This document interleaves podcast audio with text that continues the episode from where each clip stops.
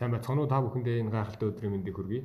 Good Vibes Only номын клубээс ээлжилт подкаст маань эхлэхэд бэлэн болоод байна. А бидний өнөөдрийн дугаар болохоор Mark Manson гэдэг зохиолчийн The Subtle Art of Not Giving a Fuck буюу а тоон дөрвөн амьдрах амьдрах бяцхан урлаг гэдэг номын талаар хэлцүүлэг өрнүүлэх болно. Ингээд би энэ өдрийн хөтлөгч байх болно. Эди байна залуусаа. За сайн байцгаана уу? Жалбуу байна. Аа сайн байцгаана уу? Гаргаа байна. Сайн байцгаана уу? Заяа байна юуны өмнө подкаст эхлэхээс өмнө тохиолж байгаа талаар тодорхой хэмжээнд яриа гэж бодлоо. Mark Manson гэдэг хүн нь болохоор өөрөө блогер байсан байлээ. Амьдралынхаа туршид маш их failed жисэн, маш их алдаа гаргаж исэн. А 2016 онд тэгээд энэ хүн номоо бичээд энэ нь болохоор дэлхийн бестселлер болсон. Угаасаа манай сонсогчд биднээр хэлүүлэлтгүй сайн мэдж байгаа байх. Өөрийнхөө failure-с үндэслээд ерөнхийдөө номоо гэсэн гэж хэлэхэд болно. Өөрийнхөө тэр алдаа гаргаж явж исэн тэнчэнээс ажигласан тэр замналаас ажигласан зүйлсээ ном болгоод гаргаад тэр нь айгүй их амжилттай болсон. Аа ингээд номын ном маань өөрөө 9 бүлэгтэй. Хувийн хөгжлийн талаарх тийм ном байгаа. А гэхдээ бусад хувийн хөгжлийн талаарх номнуудтай харьцуулахад хүмүүс болохоор юу гэж хэлдэг вэ гэхээр арай жоох нэг backwards буюу эсрэг талаас нь авч үзэж бичсэн. Одоо хүмүүс мотивашн хэрэгтэй хүмүүст тий иймэрхүү зүйлс хэрэгтэй гэж бичээд байдаг чи гоё харагдах хэрэгтэй чи илүү ихийг олох хэрэгтэй гэж бичээд байдаг бол манай хүн илүү хүчээ хэрэгтэй гэдэг бол эсрэг талаас нь харж бичсэн тийм гоё сонирхолтой ном байгаа л да. Ингээд э, эхний бүлэг нь ямар бүлэг байгаа вэ? За номын маань эхний бүлэг болохоор do not try буюу битгий хичээ гэдэг бүлгийн талаар ярьж байгаа. За тэгэхээр э, ерөнхий гол ойлголт нь болохоор хүн болгон бүхэл амьдралынхаа турш юм маш их хичээдэг.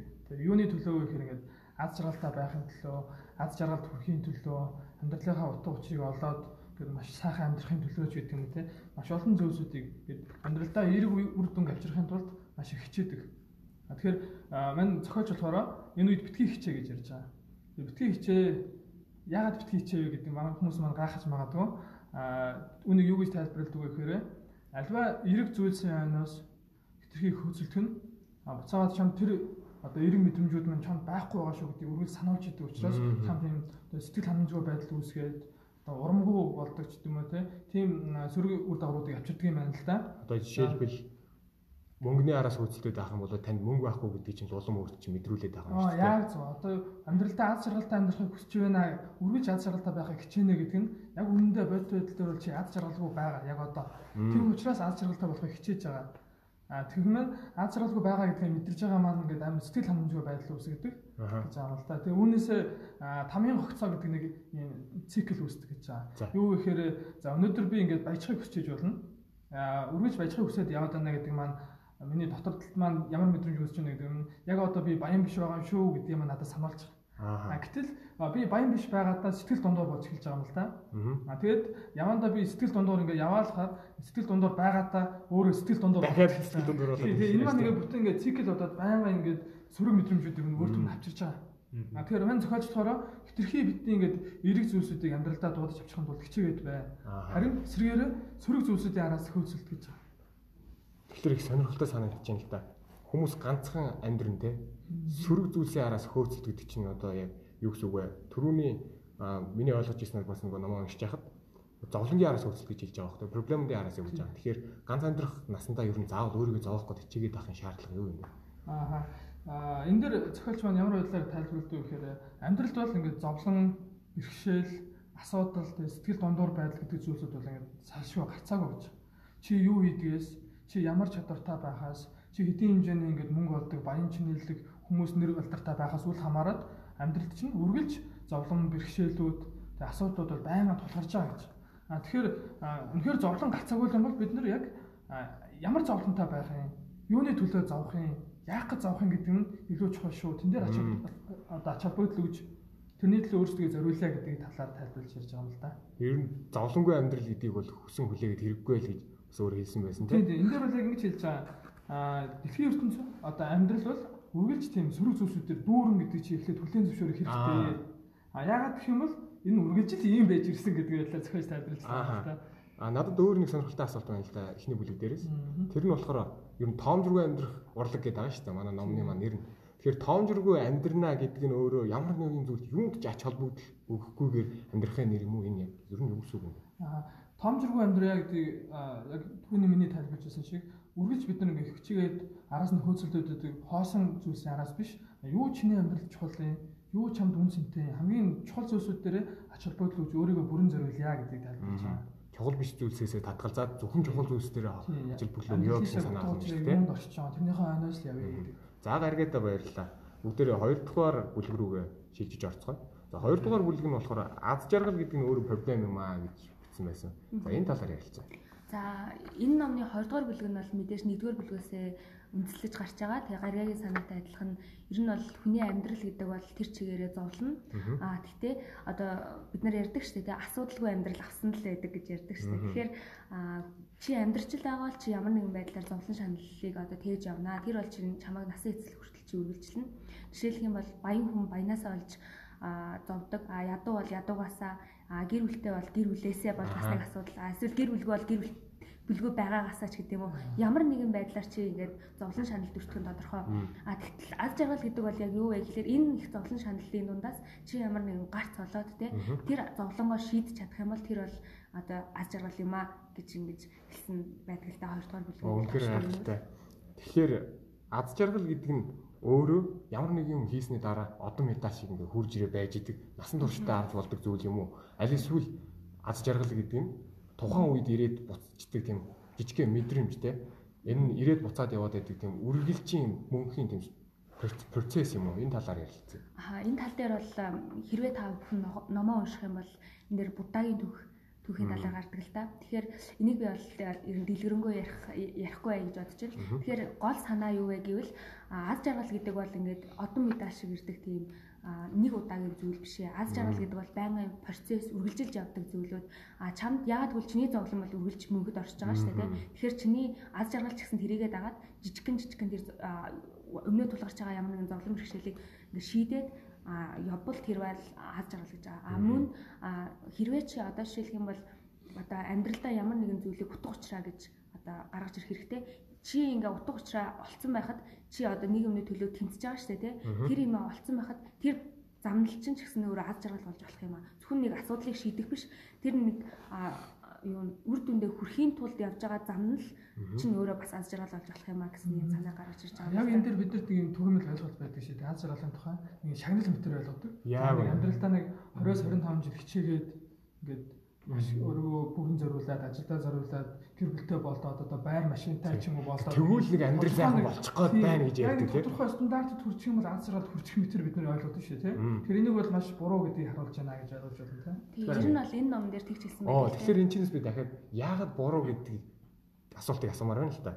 Тэгэхээр зарим хүмүүс аз жаргалыг хайж олж чаддгүй юм байна. Зарим хүмүүс ерөнхийдөө ингээ аз жаргалгүй амьдраад байгаа. Энэний сүүр шалтгааныг ер нь юу гэж тайлбарласан бэ тэгэхээр зарим хүмүүс бол нөгөө би ингээл нэг л аз жаргалгүй байгаад байна. Би ингээд амьдрал аз жаргалгүй ч гэх нь хаашаа юм битээ тийм ээ. Амьдралдаа сэтгэл хангалуун биш яваад байдаг тийм ээ. Тэгтэл ингээд энэ номд өгүүлснээр болохоор хоёр шалтгаан байдаг гэж байгаа байхгүй юу? А нэгдүгээр нь болохоор өгүүлсгэл чи ингээд амьдралаа ингээд амьдрал чинь тодорхой нэгэн хэмжээгээр ингээд зовлон бэрхшээл гарч ирж байгаа шүү дээ тий. Тэрийг өгөөсгдөг. Миний амьдрал болж гин гэд ингээд тэр тэр асуудлыг ингээд хоошин тавиад идэг. Тэр асуудалтайгаа тулгархгүй ингээд яваад амьдрал бол асуудал ерөөсөй байх ёсгүй гэж үздэг. Байхгүй байхгүй юм шиг зүтгэлдэг. Цаана зөндөө асуудал байгаа тахад тэрийг нэгсэндээ тойроо яваад идэг байхгүй. Тэгэхээр энэ бол өгөөсгөл гэж байгаа. Энэ болохоор чиний тэр нөгөө нэг аз жаргалыг хүртэх явцыг удаашруулна уу гэхээс биш хизээ шийдэх зам болж өгөхгүй. А эцээ эц чи нөгөө л нэг тулгарч шийдэж чадаагүй асуудал дээр эргээл ирнэ. Хичнээн хугацаа өнгөрсөн ч гэсэн тэгэхээр тэрийгэ шийдчихэж аз жаргалыг мэдэрнэ. А тэгэхээр ямар нэгэн одоо хэцүү бэрхшээл тулгарч байвал тэрнээсээ зүхтаж үүсэхгүй аль болох тэрнтэйгээ нөгөө нэг тэмцэж тэрийгэ шийдэх хэрэгтэй. За хоёр дахь нь болохоор нөгөө хохирогчийн сэтгэл зүй гэж байгаа байхгүй юу? Тэгэхээр хохирогчийн сэтгэл зүй яадаг вэ гэхээр одоо миний ингэж явж байгаа нь надаас биш гадны хүчин зүйлээс шалтгаатай. Би ингэж зовоод байгаа нь бусад хүмүүстэй холбоотой. Надтай биш гэдэг ийм сэтгэл зүй байдаг гэнэ л дээ. Тэгэхээр хохирогчийн сэтгэл зүйгээ болохоор бас шийдэх хэрэгтэй гэж байгаа байхгүй. Яагаад гэвэл чиний одоо амьдрал тулгарч байгаа бүх зүйл чамаас шалтгаална. А ихнээ ингээд бусад одоо дам нөлөө байгаа ч гэсэн тэр бол зүгээр л дам нөлөө. Яаж тэрийг даван туулах нь чиний хариуцлага. Чи л энэ бүхнийг шийдэж чадах одоо чадна гэж байгаа байхгүй. Энээр болохоор бас нэг ойлголт гарч ирдэг л дээ. Сонголт гэж байгаа байхгүй. Тэгэхээр чи жишээлх юм бол амар сайхан рок дуучин болохыг хүсэж л да тийм ээ. Рок дуучин болохыг хүсдэг. А гэхдээ чи ингээд гитаргүй байлаа. Эсвэл ингээд ямар нэгэн байдлаар одоо дуул одоо юу гэдэг те чадахгүй байлаа гэж бодсон шүү дээ. Тэгэх юм бол чи бусдад буруугаа өгөх нь шүү дээ. Оо би мөнгөгүй болохоор гитар авч чадахгүй байна. А эсвэл би би нэг амар сайн дуулж чаддгүй болохоор гэтэл ингээ бусдад буруугаа өгөөд өөрөө ерөөсөө нэг энэхээ төлөв тэмцээг байгаа байхгүй юу. Тэгэхээр энэ хохирогчийн сэтгэл зүгээ хүн ингээ даван туулах хэрэгтэй гэж байгаа юм. Надаас болоогүй. Надаас болоод тэгж гэсэн сэтгэлгээ шүү дээ тийм. Тэгээ бусдаас болоод тэгж юм биш. Яг ямар яг яс юм дээрээ эн чинь ингээ чийл тэр бусдыг одоо өөрөө ингээ хохирогч болоод байгаа болохоос ш. Одоо ингэж байгаа хгүй хохирогч болохоор хоёр янзаар хохирдог гэж байгаа хгүй. Нэг болохоор энэ хүмүүс ийм байгаа юм чи би хохироод байна. А эсвэл би би ингээд юу лээ хэлээр юм. Өөрийнх нь гарч байгаа асуудлууд нь өөрөөс нь хамааралтай биш үү гэж. Уг нь сонголт тухайны өөрт нь гатна байгаа тийм. Гэтэл жишээ нь ингээд нөхрөгдөө хүчирхийлүүлээд амьдарч байгаа эмэгтэйчүүдийн тухай байж болно тийм. Аа тэн дээр бол энэ хүн бол бюроос ингээд бие дагаад ганцаараа авч явж чадахгүй. Ингээд өөрөөх нь хариуцлага өөрөө ухамсарлаагүй ч гэдэг юм уу тийм. Өөр хүнээс болоод өөрөө зовоод байгаа юм шиг. Гэтэл бол тооны сонголт өөртөөнийх нь гарт байгаа. Аа тэгэхээр тэр хүн хохирчийн сэтгэл зүйнээсээ болоод л тэнд хүлэгдээд байгаа гэдгийг одоо анзаараагүй байдаг ч юм уу тийм. Тиймэрхүү жишээнүүд байж болно л да. За баярлалаа одоо бүгдээрээ 3 дугаар бүлэг рүүгээ орё гэж бодож байна л да. 3 дугаар бүлэг маань чи бусдаас ерөөсөө илүү биш юм аа гэсэн тийм бүлэг байгаа шүү дээ. Тийм. You're not the special one. За энэ талаар ярилцсан. За яг 3 дугаар бүлэг бол тийм. Ямар ч байсан зохиолчийн гол санаа бол чи ерөөсөө бусдаас онцгой авчигдаг хүлэн зөвшөөрөх ёстой гэж байгаа. За үүний гол ач холбогдол ач холбогдол нь мэдээж биднэрт нөгөө маш олон зүйлд анхаарал ач холбогдол өгөхөө болоход туслана. Нэгдүгээр. За яагаад энэ нэг юм парадокстой хүмүүс байгаад тулгарч байгаа нэг гэвэл яг үнийг хэлэхэд өөрсдийнхөө бүх зүйлээр дундаж гэдэг үлэн зөвшөөрөхөд хүмүүстээс тийм хэлбэрхан биш байдаг юм байна. Тухайн би одоо таарис асууя л да. Чи бол зүгээр л дундаж штэ тий.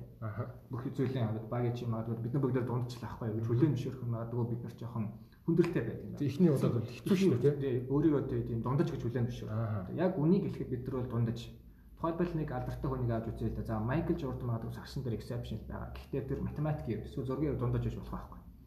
Бүрэн боломжтой. Бүрэн боломжтой. А гэтэл бид нар түүнийг юу гэж харж яах гэхлээр бид нар дундаж гээд өөрсдөө хүлээн зөвшөөрчих юм бол магадгүй бид нар хязгаарч exception болохгүй байх. Аа. гэдэг нэгдүгээрт айдсан тийм. Хоёрдугаарт нөгөө гадна талын нөлөөлөд байна тийм үү. Тухайлбал алдартай хүмүүс бусад хүмүүс хүн болгоныг юм special байх хэрэгтэй. Магадгүй special тийм тусгай ямар нэгэн юм онцгой чадвартай ч юм уу зориулагдсан байж болно гэж хэлээд байгаа.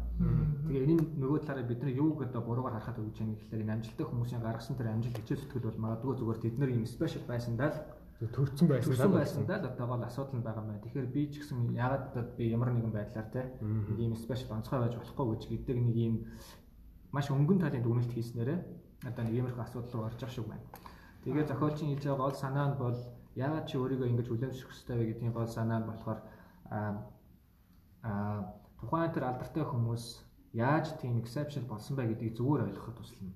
Тухайлбал тэдгээр хүмүүс бол тийм special болохын тулд маш их цагийг маш их хөдөлмөрийг тэр зүйлдээ зориулж шингээсэн байгаа гэдгийг бид нар олж харахгүйгээр зүгээр л түүний өнгөн талын ягаад ч юм тийм онцгой байх нь илүү гоё юм байна гэдэг тэр бодол руу ороод. Тэгэхээр надад нэг сонирхолтой асуулт байна л да. Ер нь ягаад хүмүүс өөрснийгөө эхлээд штэ нэгдүгээр ягаад хүмүүс өөрснийгөө тусгай ямар нэг юм зориулагдсан? Яг энийг хийхэд төрсөн юм шиг тийм мэдрэмжийг аваад идэв юм бэ. Яг юунаас улбаалаад ийм бодол гарч ирд юм бол Тэгэхээр энэ яг яг номын зохиолч ярьж байгаа нэг сэтгэл зүйн хэд хэдэн онцлогтой холбоотой байх шиг байна. Хүмүүс бол өөрийгөө ямар нэг юмд онцгой эсвэл бусдаас илүү exceptional гэж хүлээн одоо тэгж илүү их зорддог нь нөгөө талаараа юу бий болгоод өглөө өөрийнхөө сул талуудыг түгээр далдлах боломжтой болгодог юм байна. Негатив экспириенсүүд өөрийнхөө сул талуудыг эсвэл чадахгүй байгаа эсвэл дундаж байгаа зүйлүүдэд тэр ямар нэгэн зүйл дээр special гэдэг байдлаар өнгөлн даллах ордлоод явж байна тийм. А яг үнийг хэлэхэд бол хүмүүс хэзээ өөртөө хамгийн сэтгэл хангалуун байх гэхээр өөрт байгаа асуудал талуудыг тэр negative experience-үүдийг бүгдийг нөлөөлөн шүрх хэрэгтэй байгаа байхгүй. Би энэ дэр илүү сайн, би илүү юм special гэж оролдохын энэ одоо хажуугаар нөгөө талдаа би бас яг юун дээр сул талтай бай. Аа. Би яг юун дээр одоо negative илүү муу муу байгаа. Би яг юун дээр илүү дундаж магадгүй түүнээс илүү доор бай. Тухайлбал одоо уран зургийн тухай уран зургийн тухайд бол би бол ерөөсөө ч дундаж. Магадгүй дундажаас доор байхгүй. Аа зарим нэг зүйлүүд дээр энэ зүйлийг үлээмшүүрэх нэг хүмүүст их хүндрэлтэй байдаг. Аа. Нөгөө талд мэдээж спешиал онцгой байна гэдэг бол одоо гадна талаас нь харуул их гоё мэдрэмжтэй тийм. Тэгээ нэг ийм хоёр одоо парадоксс болоод хүмүүс ерөнхийдөө тийм ямар нэгэн зүйл дээр бусдаас илүү онцгой байхыг Яг түүндээ л одоо ингээд зориулагдсан юм шиг аяглахыг тэрнгөр өөрийнхөө сул талуудыг нуун дадлах гэж орж юм байна. Аа энэ дээр нэг юм хоёр зүйл үүсэ тэ. Нэгдүгээр чи өөрийгөө онцгой гэж мэдэрдэг учраас хүмүүс чамд онцгой хандах хэрэгтэй гэж тэ зүйл ялбаг гэж. Нөгөөдөгөр чи онцгой биш учраас хүмүүс чамд бас онцгой хандах хэрэгтэй. Яг л чи онцгой биш бусдаас доогор гэж байгаа. Тэгээ миний бодлоор энд бид нар сошиал медиа аяг нөлөөлж байгаа гэж би хандлаа л да. Яг л бид одоо Facebook дээр, Instagram дээр бид нар хүмүүс өөрсдөө хамгийн гоё зураг тавьдаг, гоё амжилтуудаа бусадтай хуваалцдаг гэдэг Дэлхийд даяар маш олон зүйлс хүмүүс ингээд өөрсдөө хамгийн гоё онцгой спешиал зүйлсүүдтэй хуваалцаад эхлэхээр тэдгэрийг харж байгаа зүгээр дундаж байгаа чи өөрийгөө харангууд би ингээд дундажаас айгу доогоо зүгээр дундаж байгаа маань чи ингээд нөө ялагдах юм шиг. Юу ч чадахгүй юм шиг мэдрэмжийг өгөөд байгаа юм шүү гэж би анзаарч байсан. Яг зөв. Яг тэгэхээр ер нь өөрийгөө not special гэдгээ хүлийн зөвшөөрсөн хамгийн гол даваа талыг нэг багцлаад хэлээ. За гол даваа тал нь бол зөв нэг зүйлийг бид нар маш сайн ойлгох хэрэгтэй. Амьдралд бол зүгээр альва юмнууд төр дундаж байна гэдэг бол ерөөсөө ч тийм муу зүйл биш. Энэ бол ерөөсөө ч муу. Энийг зүгээр хамгийн түрүүнд бүлээн зөвшөөрөх хэрэгтэй. А өнөөдөр амжилттай байгаа хүмүүсийн гол амжилтын нууц нь гэвэл тэд нар өөрсдөө спешиал гэж бодсондоо биш. Магадгүй гол нууц нь зүгээр ямар ч байсан би дундаж магадгүй дундажаас доогоор байгаа байна гэдгийг бүлээн зөвшөөрөөд а түүнээс одоо илүү сайжирч гарах магадгүй exception exception одоо болох гол арга зам нь бол илүү хичээх одоо тэр сайжралт хичээ зүтгэл гэдэг юм нь бүр амар obsessed болох болох тэр одоо замыг тууштай сонгосноо тэднийг exception болгож байгаа юм л да. Тэгэхээр бид нар ерөөсөө өөрсдийгөө дундаж гэж хүлээн зөвшөөрөхөөс айх хэрэггүй. Магадгүй зүгээр truly өөртөө үнэн хэлээд би зүгээр л дундаж нэг гарчтай одоо тэгээд яаж бусдаас илүү онцгой болох вэ гэхээр мэдээж хөдөлмөр зүтгэл хичээл зүтгэл зүтгэл одоо шийдэх юм байна. Тэгэхээр би эндээс нэг зүйлийг анзаарлаа л да. Хүмүүсийн амжилттай байгаа тэр мундаг байгаад байгаа дээр нь болохоор хүмүүс зөвхөн үр дүн гаргасан үр дүн амжилтыг хардгаас биш тухайн хүний урсгасан хөлс хүч хөдөлмөрийг хардггүй анзаардгүй юм тийм нэг том процессыг хардггүй юм шиг. Тэгээд эн чинь нөгөө төрөний ярьжсэн нөгөө ажиргал болоо тэр босоо зовлон бэрхшээлүүд юу гэж харахтай холбоотой бас байгаад байна л да. Амжилттай байна гэдэг бол зовлонгүй байна гэсэн үг ерөөсөө биш. Яг үнэ. Асуудал тэнд хамтал байж л байгаа.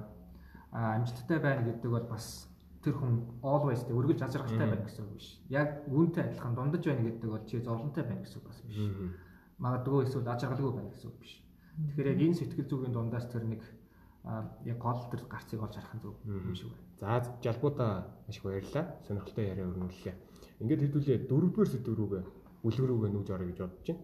А дөрөвдүгээр бүлэг маань болохоор үн цэнийг сонгох байгаа та. Тийм, value of suffering гэдэг нь тэгэхээр тэгэхээр А тэгэхээр value of suffering гэдэг нь зовлонгийн чинь үн цэний тухай ярьж байгаа тийм. А үүнээс өмнө бид нар яг юуг ойлгох хэрэгтэй вэ гэхээр миний нэгдүгээр бүлэг дээр ярьсантай адилхан амьдралд бол зовлон бэрхшээлүүд бол өдөр тутам, секунд тутам хизээш дуусахгүй үргэлж тохиолдож байгаа учраас зовлон бол гарцаагүй юм байна гэдэгт эхлээд эвлэх хэрэгтэй. Окей. Амьдрал бол зовлонгийн шалтгаантай тийм. Зовлон зовлонгоор дүүр юм. За одоо магадгүй чи жишээ ингээд нэг зовлон дараагийнхаа зовлон үүсгэж байж болно гэж байгаа юм л. Чи тархан байж болно. Амар том бэрхшээл биш тийм. Тэгээ хөдөлж чадахгүй удаашраа. За тэгвэл би үүнийг шийдэхэд бол би фитнест явъя гэдэг маань дараагийн зовлон очиж байгаа. Фитнес дээр очиж нөгөө хөлсөө гараа нь урсах нь ядарна гэдэг зовлон нь үзээд эхэлж байгаа. Магадгүй фитнес яваад ирэнгүүт нөгөө гэр бүлдээ зацуудах цаг нь багасаад бас нэг зовлон болоод ирдэг ч юм уу тийм. Өөрөөр хэлбэл энэ асуудал бэрхшээлүүд нь ингээд үргэлжийн мөнхөд тасралтгүй үргэлжиж идэг процесс учраас гацаагүй гэдгийг хүлээн зөвшөөрөё гэж.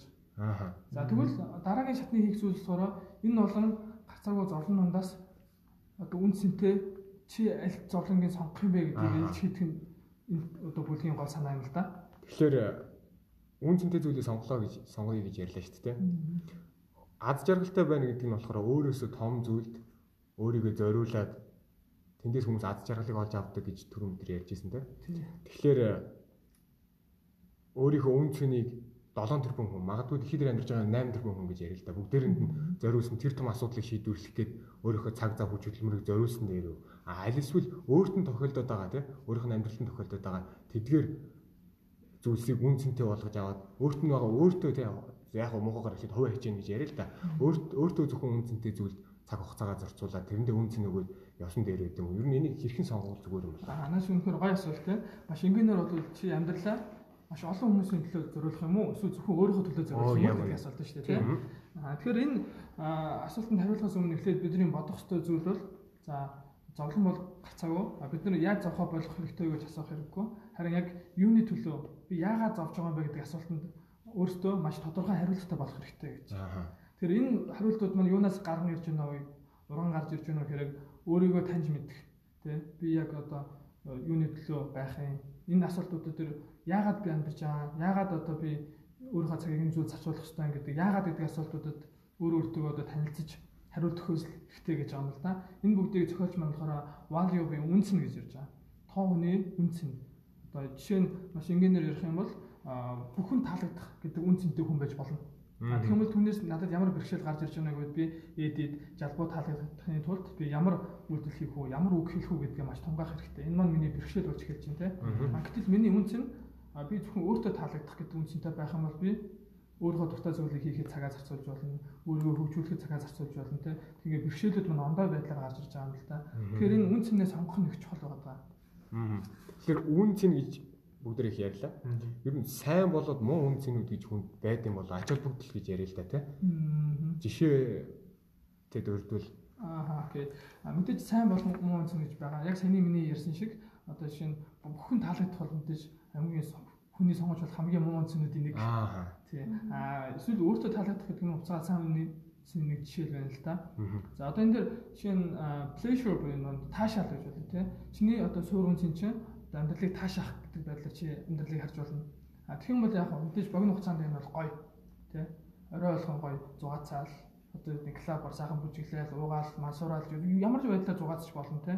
А гэтэл нэвтрхийг ингээд таашаалын хойноос хүздэд яг нь бол буруу гэж байгаа юм л да. Ягаад вэ гэдэг нь болохоор энэ таашаалмал нь болохоор ад жаргалыг үүсгдэг хүчин зүйл биш.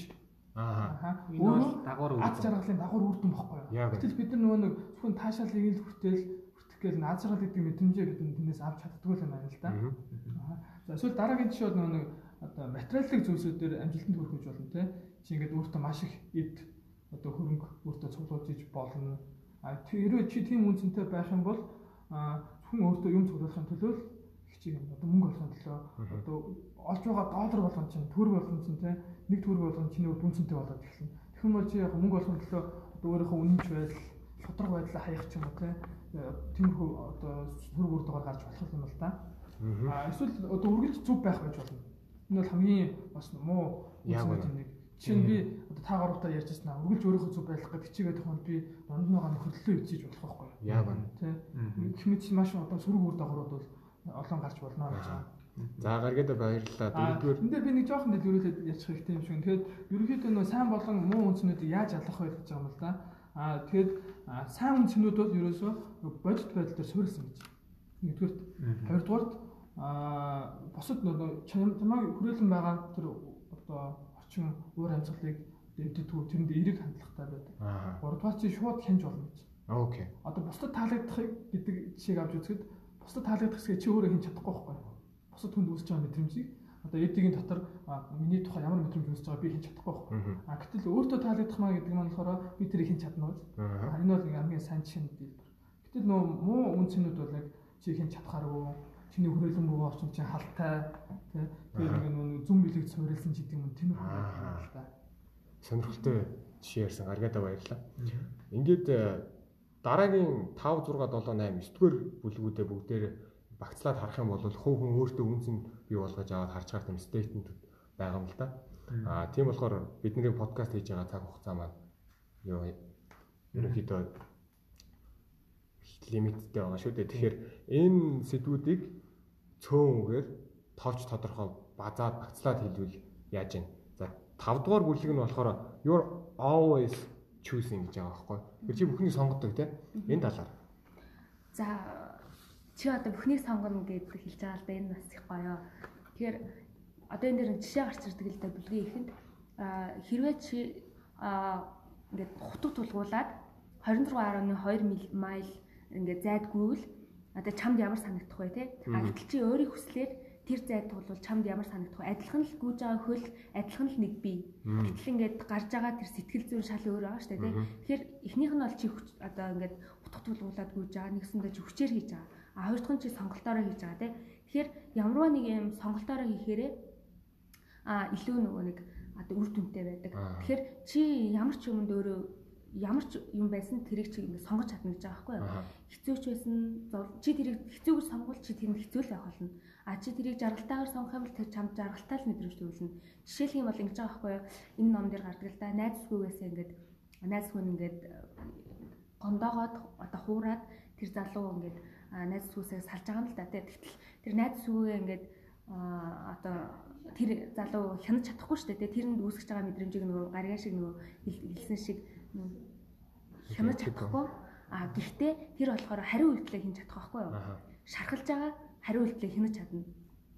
Сэтгэлдээ хийж сонгож чадна гэсэн үг. Найз сүудэ хаягдлаа гэхэд бол би өөрөө хариу үйлдэлээ хийж чадах нь шүү дээ. Найз сүү маань намайг хайж байгаа эсэхийг би хийж чадахгүй ч гэсэн өөрөө хариу үйлдэл хийж хариу үйлдэл хийж чадна. Яг л энэ бол чиний сонголт байхгүй юу?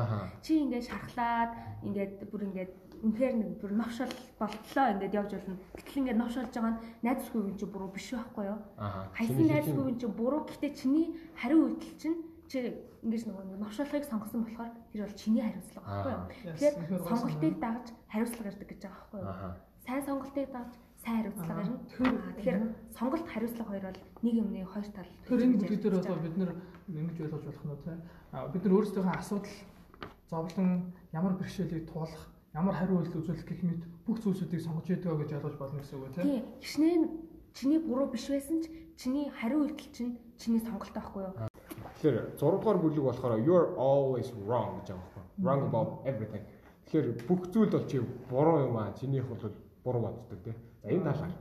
Тий. А энэ дэр чиний бодож байсан зүйл худлаа байж болно гэдгийг хамгийн түрүүнд ойлгоорой гэдэг байдлаар зохиолч хэлдэг л дээ. Тэгээ энэ дан ганц чи бүх зүйлийг буруугаар боддог биш хүн болгон буруугаар боддог байна. Тий, тэгэхээр нөө зөвхөн за би л буруу яваад байгаа маань гэдэг байдлаар хандж болохгүй байх нь. Тэгээ ягаад вэ гэхээр амьдрал бол ингээд ингээд тогтмол ингээд байнгын байж байгаа констант ойлголт бол биш. Байнга ингээд хөвсөө өөрчлөгдөж идэг учраас чиний итгэл үнэмшилч хүртэл магадгүй 5 минутын өмнө бодож исэн зүйлс аль хэдийн өөрчлөгдсөн байх боломжтой. Тийм учраас ингээд үргэлж хөвсөж одоо өөрчлөгдөж бэлэн байгаарай гэдэг байдлаар хэлж байгаа. Тэгээ хоёрдугаарт өөрийгөө буруу гэдгийг хүлээн зөвшөөрөхгүй ямар нэгэн зүйл дээр ингээд certain буюу тодорхой байх нь би нэг мэддэг шүү дээ гэд байдаг одоо байдлаар хандаж болно шүү дээ тийм тэгэхээр өөртөө хэмэл явчин тийм тийм тухайн зүйлсээр одоо нөшөөл сурч хөгжих боломжуудаа алдчихдаг байна яг нэр тийм юм биш үү? Тэг өөрөөх нь ихтгэл үнэмштэй хит итгэцэн хүмүүс одоо шинэ байдаг л да аа одоо шинэ үнэхээр буруу зүйл хийгээд бусдыг охироогоод байгаа хэрнээ одоо өөрийгөө ашгүй амжилттай явж гэнэ гэж хэлдэг тийм магадгүй таанд эргэн тойрч нэг тийм хүмүүс байж магадгүй. Одоо ингээд амар гоё гоё их юм аягтай амьдардаг зугаацаал амар их мөнгө хүрээлтэй. Гэтэл хин нэгэн очиод чи бити ингэлтэй гэд хэлэхээр нөө өөрөөтөө аягүй ихтэй байгаа хүмүүс чинь энэ надад атаарах чаг учраас ингэж хэлээд байгаа маа гэдэг юм уу. Тийм байдлаар ханддаг учраас хамгийн түрүүнд одоо асуух зүйлс нь болохоор хүн өөртөө би энэ зүйлийн талаар буруу гэж болох юм шүү гэдгийг их ойлгох хэрэгтэй гэж зохиолч энэ бүлэг дээр хэлж байгаа. Окей. За баярлалаа. А дараагийн сэдв маань болохоор 7 дугаар бүлэг маань алдаа бол урагшлах замаа гэж байгаа шүү дээ. За энэ талаар ярилцсан. Тийм аа бүтлгүүтэл бид ерөөсө зугатааж болохгүй гэдэг гол санаа байгаа юм л да. Одоо хүмүүс бол ихэнхдээ бүтлгүүтгээс одоо ингээд зугатаадаг эсвэл магадгүй тэр нөгөө аа бусад хүмүүс гологдохоос ч юм уу.